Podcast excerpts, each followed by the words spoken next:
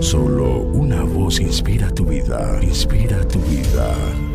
Una voz de los cielos, con el pastor Juan Carlos Mayorga. Bienvenidos. Mas yo estoy lleno de poder del Espíritu de Jehová, y de juicio y de fuerza, para denunciar a Jacob su rebelión y a Israel su pecado.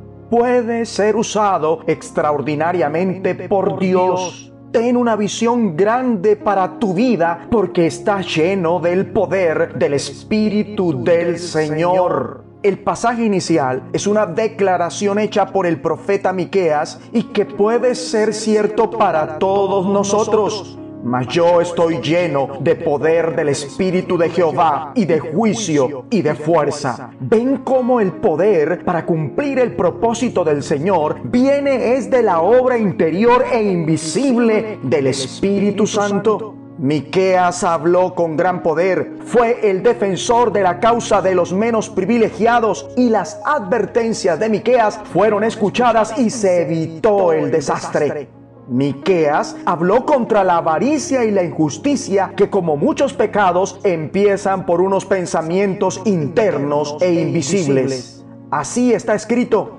Hay de los que en sus camas piensan iniquidad y maquinan el mal, y cuando llega la mañana lo ejecutan, porque tienen en su mano el poder. ¿Ven que cuando se siembran pensamientos se recogen acciones? ¿En qué piensas?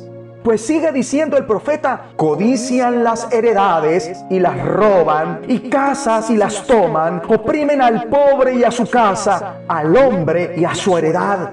Haciendo un paréntesis, esta es una reseña correctamente sorprendente de lo que ahora describiríamos como acaparamiento y o hasta expropiación arbitraria de tierras.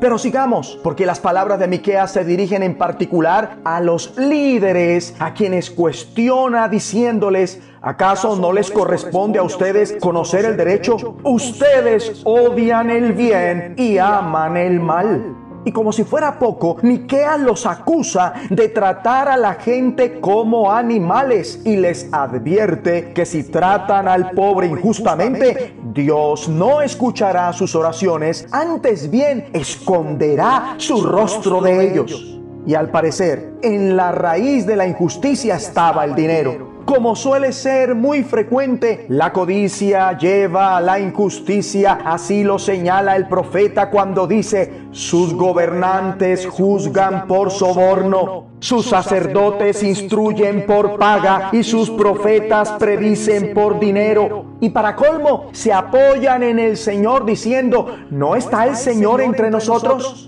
Pero pronto un día Dios pondrá las cosas en su lugar. Dios juzgará entre muchos pueblos y administrará justicia a naciones poderosas y lejanas. Convertirá en asadones sus espadas y en hoces sus lanzas. Ya no alzará su espada nación contra nación, ni se adiestrarán más para la guerra. Habrá también un justo reparto de la tierra. Cada uno se sentará bajo su parra y su higuera.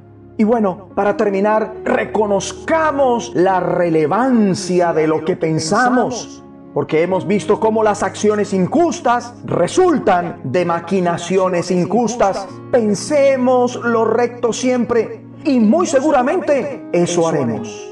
Oremos. Padre, gracias, porque pronto corregirás todos los males y traerás una paz duradera a la tierra. Y mientras que llega ese día, te pido para estar lleno de poder, lleno del Espíritu del Señor y lleno de justicia y de fuerza, en el nombre de Jesucristo.